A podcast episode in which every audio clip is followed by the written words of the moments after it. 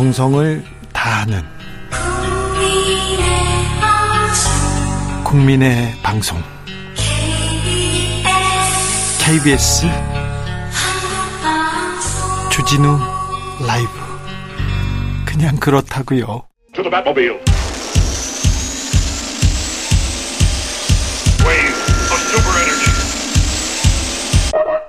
주 기자의 1분 오늘 경찰의 특수부를 하는 서울경찰청 반부패 공공범죄수사대가 MBC 임아무개 기자의 집과 차량 압수수색했습니다. 한동훈 법무부 장관 개인정보 유출 관련 해설합니다.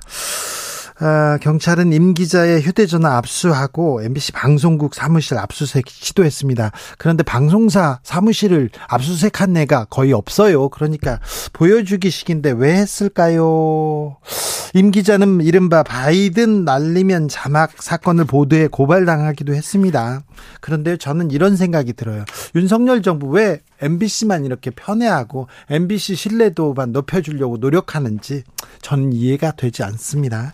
오늘 서울경찰청 반부패 공공범죄수사대 여기 중요한 데인데 여기에서요 고액의 수임료를 받은 혐의로 더불어민주당 양분한 법률위원장에 대한 구속영장 신청했습니다. 양 위원장이 2020년 11월에 도박 사이트 운영진 수사를 무마해 주는 대가로 9,900만 원을 수수했다 이런 혐의를 받는다고 경찰이 신 설명했는데요. 양 위원장은 경찰 논리대로라면 모든 변호사가 구속감이라고 얘기합니다. 아니 수임계 받고 법인 계좌로 수임료 받았는데 세무신고까지 했는데 이걸 가지고 무슨 뇌물이냐 뇌물인 것처럼 이렇게 얘기하냐 이렇게 항변합니다. 음. 2020년 부산 고검장을 퇴직한 양 위원장은 지난 대선 때부터 야, 이재명 대선 캠프에서 활동합니다. 이재명 대표 어, 사법 문제를 총괄하면서 이재명의 방패로 불렸는데요. 이분 정치에 나선답니다. 그런데 왜 경찰이 왜 양분함을 정치적으로 띄워주는지 저는 또 이 부분도 또 이해가 되지 않습니다. 알다가도 모르겠어요. 왜 그러시는지 주기자의 1분이었습니다. 윤신의 그대에서 벗어나고 봐.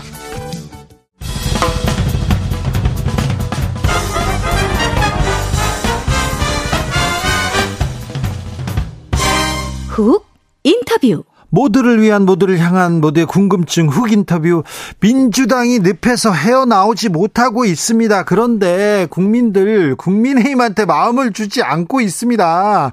국민의힘 지도부 민생 정책을 뭘 내놨는지 모르겠어요. 얘기합니다. 왜 그런지 아, 김기현호 언제 실력 보여줄지 물어봅니다. 국민의힘 김재원 최고위원 모셨습니다. 어서 오세요.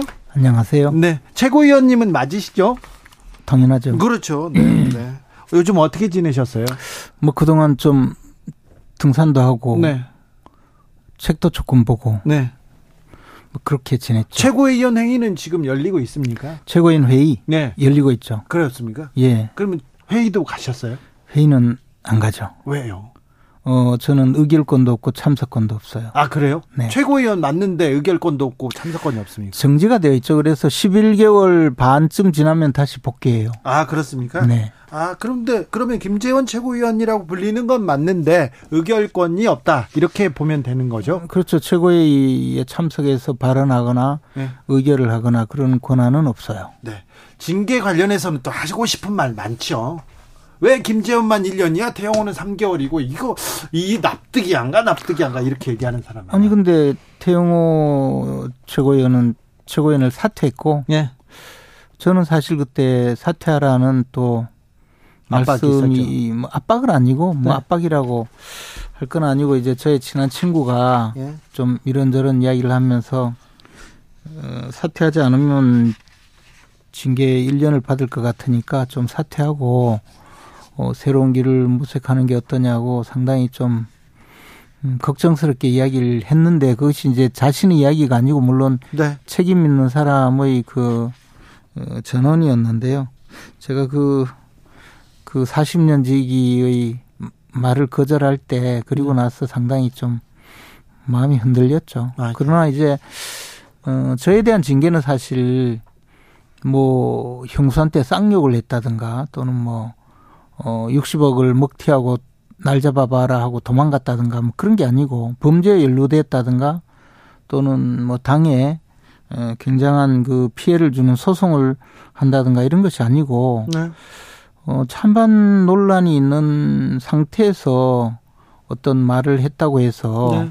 징계를 받은 것이기 때문에 또 저에 대한 징계에 반대하는 분들도 많이 계셨어요. 네. 음, 그래서 제가 사실 한 입으로 두 말을 하고 어 제가 한 그 말을 또 책임지고 사퇴까지 해버리면 그분들에 대한 어 어떤 예의가 아니고 그분들에게 더 이상 어 어떤 저의 주장을 할 여지가 없겠다는 생각이 들어서 네. 징계를 감수하고 네. 어, 사퇴하지 않았죠. 그렇습니까? 징계를 감수하고 사퇴하지 않았다. 내년 총선에도 나오시죠? 어, 나올 수 있으면 나오죠. 네. 또 뭐, 어, 최고위원으로서 네. 더군다나 제가 이제 최다 득표를 한 최고위원이고. 네. 수석 최고위원입니다. 또, 나름대로 역할을 할 수 있는 여지가 있기 때문에. 네. 그, 만약에 기회가 주어진다면 뭐 당연히 유권자의 심판을 받으러 출마를 하겠지만 그렇지 않더라도 네. 어, 최고위원으로서 여러 가지 총선에서 역할이 있을 수 있기 때문에 네. 또 그런 역할을 할 수도 있다고 보고요. 지금 예. 뭐 출마하겠다 어, 이런 얘기를 할 수는 없죠. 아무튼 뭐 국민의힘 최고위원으로서 어, 총선에서 그리고 당을 위해서 힘써달라 이렇게 응원하는 사람들 많습니다. 지금 저 게시판에도 많이 올라오고 있습니다. 김재원 저구 속보 말씀드리겠습니다. 윤석열 대통령이 어, 한상혁 방통위원장 면직안 면직안을 제가했습니다. 한상혁 방통위원장 면직안 제가했습니다. 한 위원장은 앞서서 면직 시 즉각 법적 대응하겠다고 입장을 밝힌 바 있습니다. 이분 임기가 한두 달 남았는데 왜 이렇게 서둘러서 면직까지 할까요? 그런데 그분이 그 방통위원장으로서 네. 여러 가지 불법행위에 연루가 되었다는 그런 확실한 어, 정황이 있고 기소가 되었잖아요. 기소가 되긴 했어요. 확실한 네. 정황인지는 몰라도. 네. 뭐 어쨌든 네. 어 국무위원이 기소가 되었는데 네.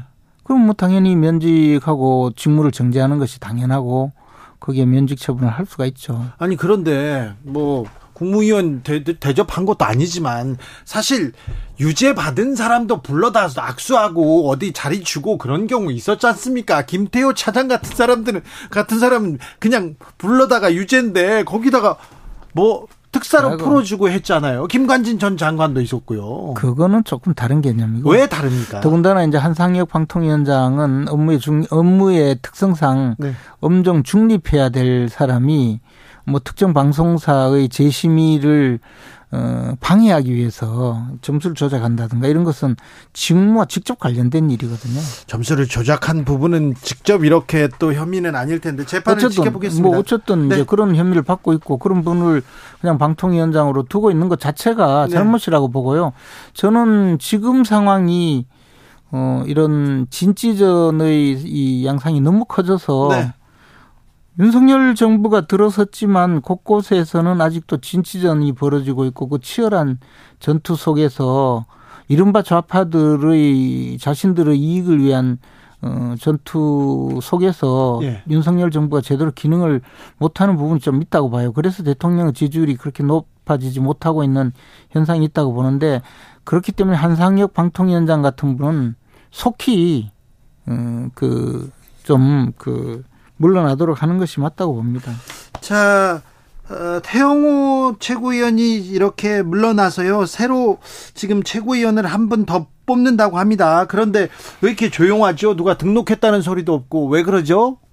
뭐 여섯 명이나 등록했다는데요. 뭐. 아 그래요? 예. 그런데 사실 그 저걸 보면서 아이 그 최고위원 전당대회에서는 굉장히 그 열렬하게 선거운동도 하고 또 굉장한 그 경쟁을 거쳐서 최고위원이 선출이 되었는데 그렇죠 지난번에 그랬잖아요. 예, 지금 보궐선거이고 예. 또 선거인단 자체가 어그 좀 다르거든요. 네. 어, 전국 의원들이고 하니까 아마 어그 출마하려는 분들도 고려 고려해야 될 그런 어, 여지가 많지 않을까. 예. 저는 다만 걱정이 지금 대야 투쟁을 해야 될 상황이거든요. 앞에서 말씀드렸듯이 지금 진지전 상황이 벌어지고 있기 때문에 네. 대야 투쟁을 해야 될 그런 입장에서 최고위원의 역할이 굉장히 중요하고 네. 최고위원들의 전투력도 굉장히 중요한데 네. 너무 총선을 염두에 두고 어좀그 김기현 대표를 도와서 화력을 구사해야 될 네. 그런 분들이 조금 부족 하지 않는가라는 생각입니다. 진지, 제가 뭐 진지전 대화투쟁에서 이게 화력을 이렇게 불사를 화력을 발휘하던 김재현 최고위원은 왜 근데 김재 이 왜 김기현 호에서 수석 최고위원인데 왜 이렇게 찬밥 신세일까요? 어, 대선 때도 대선 때도 이제 그때는 이 준석 대표가 굉장히 굉장히 뭐 사고를 계속 만들고 갈등을 만들 때도 그때 김재원 최고가 큰 역할을 했었잖아요. 뭐 지나간 건 다 계산 끝났고. 그래요? 네. 또 뭐 제가 이제 징계를 받음으로써 어 최소한 어, 최고회의에서 발언하거나 의결권을 행사할 기회는 상실되었지만 당분간 네. 그렇지만 뭐 저도 저 역할을 계속 그 할 수 있다고 봅니다. 우리 왜 어릴 때요 가장 인기 있었던 것은 그 TV를 보면 전 국민이 최고로 인기 있었던 프로그램이 김일 선수가 나온 프로레슬링이었거든요. 아, 그렇죠. 근데 그 한참 이 링 안에서 막 싸우다가 네. 선수가 링 넘어가서 장위에서 싸우면 그게 정말 그 쇼킹하고 재밌었어요. 예, 예. 반칙도 있고요. 음, 저도, 저도 이제 링 밖으로 나간 최고위원이죠. 아, 그래요? 예. 아, 네. 그러겠네요. 아무튼 김재원 더 재밌을 수도 있어요. 그렇죠. 김재원이 가만히 있지는 않을 거예요. 아마 어, 총선에 큰 변수를 만들어낼 거라고 생각해서 네, 네, 제 음, 흥미롭게 지켜보고 있습니다. 근데, 근데 레슬링 선수가 링 밖으로 나가면 네. 막 그때 보면 저 심지어는요 그 선, 선수가 그, 그 감독이나 심판한테 가서도 네. 소리 지르고 하더라고요. 그렇죠. 그리고 뭐 좀 흉기 같은 거 숨, 숨겨가지고 뭐 그러진 않겠죠. 아 김치원님. 하여튼 재밌으니까. 네, 알겠어요. 재미를 만들어야죠. 알겠습니다. 재미를 만들겠다. 네, 알겠어요. 네. 민주당은 어떻게 보고 계세요 요새? 민주당이 저 존재한 지금까지 방식이 예. 이 우리 사회에서 도덕 가치를 독점한 양 행세했거든요. 민주화 운동을 했다. 우리들은 예. 민주화 운동을 한 희생과 헌신이 어, 예, 있었죠. 예, 그런 분들이라고 하면서 도덕 가치를 독점한 양 행세했고 그러다 보니까 사실 조국 사태 같은 일도 벌어지고 계속적으로 어 좀 국민들이 봤을 때 이해할 수 없는 그런 부도덕한 행위도 자신들에게는 너무나 어 관대하고 어, 자신들 비판하면 그 상대방에 대해서 오히려 공격하는 그런 상황이 반복되었거든요. 윤미향 의원 사건 때도 그랬었고 여러 가지 일이 반복되면서 사실 도덕적 자정 기능이 거의 상실되지 않았는가 생각을 해요. 지금 김남국 의원 사건도 저런 식으로 어, 해결을 하려고 하는 것을 보면 저는 아마 민주당이 이제 스스로 어, 굉장히 그 어, 스스로의 모순에 빠지지 않았는가. 특히 이제 이재명 대표가 존재하는 한 어, 어떤 형태의 범죄나 불법 행위도 감찰 수밖에 없지 않겠어요? 아니 이재명 대표는 존재하잖아요. 총선 때까지도 존재하실 거고. 저는 민주당이 만약 이재명 대표를 끌어내리는 자정 기능이 있다면 굉장히 강해지리라고 보고요. 이재명 대표가 계속 그, 그 자리에 앉아 있는 한 우리나라에서 가장 부도덕한 집단으로 그, 어, 출, 우리나라에서 출, 출연한 가장 부도덕한 정치 집단으로 어, 바뀌지 않을까 국민들의 이미지가 그렇게 생각이 들어요. 지금 모든 범죄 행위가 있고 대통령 저 대표가 직접 재판을 받고 있는데도 그 당이 그냥 뭐 그걸 가지고 뭘 문제를 삼느냐 이렇게 하다가 보니까 김남국 의원에 대해서 그 윤리위원회 제소를 하려고 하니까 눈을 들어 김재원 태영호를 보라 이런 의원도 나왔어요. 네. 그 사람들이면 그러면 뭐 제명을 열 번 해야 된다고. 아니 뭐 제가 의원도 아니지만 그러나 제가 무슨 정말 60억 코인을 들고 어디 먹튀하고 날 잡아봐라 이렇게 도망을 갔습니까? 제가 무슨 뭘 했습니까? 60억 코인을 들고 간 건 아니고요. 뭐 어쨌든 네. 지금 이런 만약에요. 우리 당 같으면요. 이런 경우에는 즉각 그 제명을 하고 의원직 제명을 했어요. 그그 곽상도 의원의 경우에 1심에서 주요 범죄 사실에 무죄 판결을 받았잖아요. 예. 그렇지만 곽상도 의원이 50억 그 자녀의 그 문제에 대해서 50억 원을 받았다는 문제에 대해서 본인은 굉장히 억울하다고 해명을 했지만 네. 우리 당에서 음 제명을 제명 조치를 하고 나서 이제 제명 조치를 하려니까 자진 탈당을 했거든요. 예. 그리고 나서 국회의원 제명에 우리 당도 동의를 해줬어요. 예. 그리고 나서 곽상도 의원은 무죄 판결을 받았단 말이에요. 네. 물론 검찰에서 지금 수사를 더 뭐 해서 하고, 하고 있고 또 그분에 대해서 제가 그 비호하려는 것이 아니고 국민의힘은 그 정도의 그래도 나름대로 국민적 비난을 받으면 도덕적인 감정은 살아 있는데 민주당은요 전혀 이제 이 감각이 마비되고 하니까 자신들은 도덕적인 그 집단이기 때문에 우리를 건드리면 전부 부도덕하다 이렇게 생각하는 것 같아요. 마비가 됐어요 저기는. 자 전략가이자 전략가이자 국민의힘의 최고의 아, 지금 뭐지? 어, 화력을 화력을 보유한 분입니다. 김재원 최고위원이 이렇게 보 그러면요. 네. 국민의힘 전략상 네. 선거 전략상 이재명 대표가 그대로 있는 게 좋잖아요. 그런데 왜 이재명 대표를 비난할까요? 왜 이재명 대표를 잘못했다고 계속해서 공격할까요? 그냥 두면 되죠. 우리가 그냥 둔다고 네. 어, 민주당 의원들이 뭐 바보도 아니고 저 민주당도 우리나라의 민주 세력의 그 총본산이고 음. 나름대로 오랫동안 예? 음, 정치적으로 이 큰 역할을 해온 어 그 우리나라의 양대 산맥이거든요. 네? 저는 아무리 민주당이 저렇게 간다고 하더라도 이재명 대표를 끌어내리지 않고 총선까지 가리라고는 생각하지 않아요. 그리고 그렇게 되면 민주당이 굉장히 강해질 거라고 생각합니다. 그렇습니다. 민주당 내에서 분명히 이재명 대표를 끌어내리는 에너지가 작동하리라고 생각합니다. 그렇습니까? 네. 그렇지 네. 않으면, 그렇지 않으면 뭐, 해보나 마나죠, 뭐. 이재명이 두려운 건 아닙니까? 이재명이 두려운 사람이 누가 있겠어요?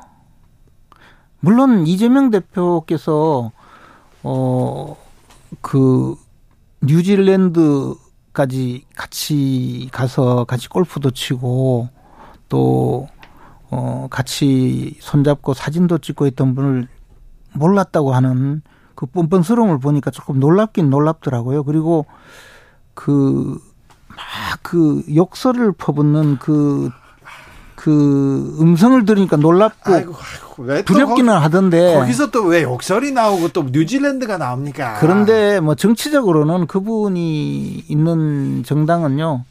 좀 뭐 그렇게 저 제대로 굴러갈 수 없다고 보죠. 자, 민주당이 그 거의 늪에 빠져 있습니다. 돈봉투 의혹이 있었고요. 코인 논란도 있었고요. 거기에 또 뭐 지지자들끼리 해서 개딸 논란도 있고 그렇습니다. 그런데 네. 민주당이 그렇게 늪에서 헤어나주지 못하는데 그렇다고 해서 국민의힘이 국민의힘이 대안이다. 국민의힘 잘해봐라 이렇게 생각하는 사람들 별로 없습니다. 그래서 바로 제가 이제 계속 말씀드리는데 우리가 우리 사회가 어느새 네. 어, 좌파 정권을 거치면서 어느새 이 진지전의 증상이 너무 심해서 각각의 그 어, 형태의 이 어떤 그 결정권을 가진 사람들은 전혀 다르게 대통령의 이 정치적인 철학이나 정치적인 방향과는 다른 방향으로 작동하는 분들이 많아요. 그래서 아니, 언제까지 전 정권 얘기하실 겁니까? 아니 전 정권은 문제가 아니고요. 네. 전 정권은 문제가 아니고 정권이 바뀌어도 네. 정권이 바뀐 방향을 실천하지 못하도록 하는 많은 부분이 있기 때문에 저는 사회 곳곳에서 이런 카르텔을 해체하고 자유주의를 확산해 가는 것 예. 그것이 필요하다는 거죠. 예를 들어 선관위에서 어 자녀를 네. 그냥 채용을 하는 이런 잘못됐죠. 것도 카르텔이에요. 예? 이런 걸 해체해야 돼요. 예, 노조에 예. 가보세요. 예? 노조에도 카르텔이 있어요. 새로 들어간 사람은 그 카르텔에 들어가지 못하면요 아무것도 못해요. 예? 우리가 젊은 사람들이요 실력이 있어도 응모를 했는데 가보면 이미 다 뽑아놓고 둘러리 서는 경우 너무 많아요. 이런 좌절을 겪고 있는데 그것을 해결해 주지 못하는 정치라면 우리 그 국민의힘이 네. 비록 우파 정권이라 하더라도 우파 정권의 역할을 제대로 못한다는 거죠. 저는 그래서 우리나라의 수많은 분야의 자유주의를 확산해가는 그 세부적인 정책을 지속적으로 추진하고 그것을 효과적으로 발휘하지 않는 한 어, 쉽게 지지율이 올라가지 않는다고 봐요. 그래 네. 그런 방향으로 가야 된다고 봅니다.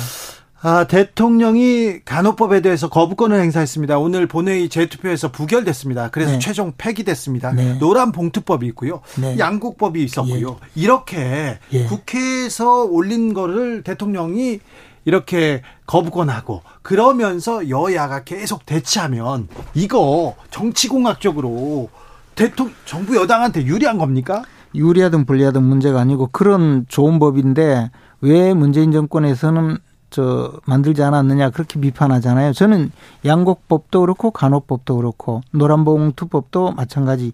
이것도 카르텔을 만드는 법이라고 봐요. 그래서 그 법을 만들어서 특정 분야에 종사하는 사람, 그 안에 있는 사람에게는 특별한 이익을 주고 그 안에 들어가지 못한 사람은 상대적으로 불이익을 주는 법을 만들어서 그것을 대통령에게 거부권을 행사하게 함으로써 결국은 그 법을 거부권을 행사한 분들을 거부권을 행사한 대통령은 인기를 떨어뜨리고 자신들은 그런 카르텔을 만들어 주려고 했다는 그런 것 하나로 인기를 얻으려는 이런 방향의 정책이 지금 민주당의 여러 가지 그 입법인데요. 네. 이런 것은 정말 그 잘못된 것이죠. 저는 대통령의 거부권 행사는 틀림없이 올바른 방향이고 그것을 통해서 우리 사회 전체가 자유주의 누구든지 능력 있고 노력을 하면 그만큼 보상을 받도록 해야 되는데 지금 민주당이나 좌파 정권들이 해온 것은 자신들의 카르텔을 만들어서 그 안에 있는 사람들을 보호하고 그분들에게 절대적인 지지를 얻으려는 그런 방식으로 계속해 왔어요. 이것을 우리가 이제 대통령이 거부권을 행사하더라도 전 국민에게 과연 어떤 방향으로 가는 것이 맞는지를 조금 더 홍보를 잘했으면 하는 아쉬움은 있어요. 그것만 좀 했으면 좋겠어요. 아, 카르텔을 지킨다. 기득권을 지키기 위해서 민주당이 노력하고 있다. 국민의힘이 뭐 기득권을 만들고 기득권 지키려고는 가장 노력했던 당 아닙니까? 그러나 세부적으로 보면요. 네. 항상 민주당은요. 소수의 카르텔, 소수의 집단들에게 이익을 주고 그분들의 절대적인 지지를 얻어서 그분들을 통해서 집권해온 정당이에요. 그래서 노조, 뭐 예를 들어서 정교조 뭐 이런 분들의 절대적인 지지를 얻기 위해서 노력하고 있잖아요. 자, 그 부분에 대해서는 생각이 다른데 그 부분은 나중에 얘기하겠습니다. 법 법을 공부하신 분으로 어? 표현의 자유, 집회 시위의 자유 이거 존중돼야 되는데 표현의 자유를 정말 존중해야 돼요. 예. 특히 징계하면 안 돼요. 음? 어떻게요? 아, 네네. 최고위원 징계하면 안 된다는 얘기구나. 네, 알겠습니다. 훅 들어와가지고 깜짝 놀랐어요. 자, 집회 결사의 자유에 대해서도 이거 경찰청에서 이렇게 나서서 이거 위헌적이다, 위법적이다 이런 비판이 있습니다. 불법 시위인지 아닌지 어떻게 알아요? 그건 뭐 법에 잘 나와 있으니까. 네. 네, 법에 세세하게 규정이 되어 있으니까 경찰이 잘 판단을 하겠죠. 그리고 요즘은요, 어, 경찰도 어지간한 네. 그 조금이라도 무리한 법 집행을 하지 않으려고 해요 오히려. 그래야죠. 네, 실제로 그래요. 그래요? 예. 그래서 지금 말씀하신 대로 무슨 뭐 어, 경찰이 이 강력한 법 집행을 한다고 해서 무리하게 집회 시위를 못하게 하거나 그런 일은 없을 거예요. 아, 그럴까요? 네. 우려하는 사람들 많다니까요. 아니, 우리나라 시위대 얼마나 평화적이에요, 사실. 그렇잖아요. 그렇죠. 예. 외국 나가서 많이 보셨잖아요. 네. 그런데 뭐 그런데 우리나라 경찰이 조금의 그 예를 들어 폴리스 폴리스 라인을 넘어와도 네. 어, 외국처럼 수갑 채우거나 하지는 않죠. 네, 네. 알겠어요. 자, 저기 대통령 부부가 TV 동물농장에 나왔더라고요. 근데 그걸 가지고도 갑론을박이 있습니다. 이 부분은 어떻게 보십니까? 대통령께서 조금 더 국민에게 다가가기 위해서 많이 노력을 하는데 앞으로도 그런 뭐 저 여러 가지 노력을 좀 음, 하는 것은 좋은 일이죠. 또 어, 과거에 다른 대통령들도 사실 그런 역할을 좀 많이 했었고 다만 어, 윤석열 대통령은 그 동안에 어, 도스태핑을 했기 때문에 그런 뭐그 어, 어떤 출연이 조금 부족했던 것 같은데 네. 앞으로 국민들과 대면을 좀 늘리는 것이 좋지 않을까 생각해요. 대면을 늘리는 게, 네, 알겠어요. 그런데요, 좀 뜬금없다는 지적도 있는데, 근데 우길기 휘날리면서 미 일본 자위대함이 부산항 들어온 거에 대해서는 국민들 국민 감정 좋지 않습니다. 그래서 뭐 그 부분에 대해서는 여러 가지 논란이 있는데 하태경 의원은 뭐 그 욕먹을 각오를 하고 네. 어, 우결기는 뭐 전 세계적으로 그 공인을 받았다 그런 말씀을 하셨던데요. 어쨌든 이게 이제 국민의 감정 문제 그리고 예. 또 어, 일본의 어떤 그 군사적 위상 문제 또 우리가 일본과 앞으로 어느 정도 어, 협조, 협의를 해야 되는가, 협조를 해야 되는가 이런 문제하고 아주 복합적으로 좀 결부가 되어 있는 것 같아요. 복합적으로 결비된 결부되어 있는데 한일 정상회담도 그렇고 계속해서 일본한테만 이렇게 일본의 마음을 살려고 노력하는 것 같아요. 이 정부는. 우리가 또 받아낼 게 많이 있겠죠. 그럴까요? 어, 당연히 이제 예를 들어 화이트 리스트 를 우리 저 정부에도 우리나라에도 화이트 리스트를 다시 적용했다든지 이런 것은 사실 무역상으로 굉장히 이익이 있기 때문에 저는 뭐 그런 면에서 어 아마 보이지 않는 실리를 많이 이 챙기지 않을까 생각합니다. 너무 보이지 않아 가지고 좀 보여 주세요. 일단 뭐 사업하는 분들이 네. 어, 국제 경쟁력을 높일 수 있다면 그것만 해도 대단한 일이죠. 여기까지 들을까요? 네. 또 뵙겠습니다. 네. 김재원 국민의힘 최고위원이었습니다. 교통정보센터 다녀오겠습니다. 이현 씨.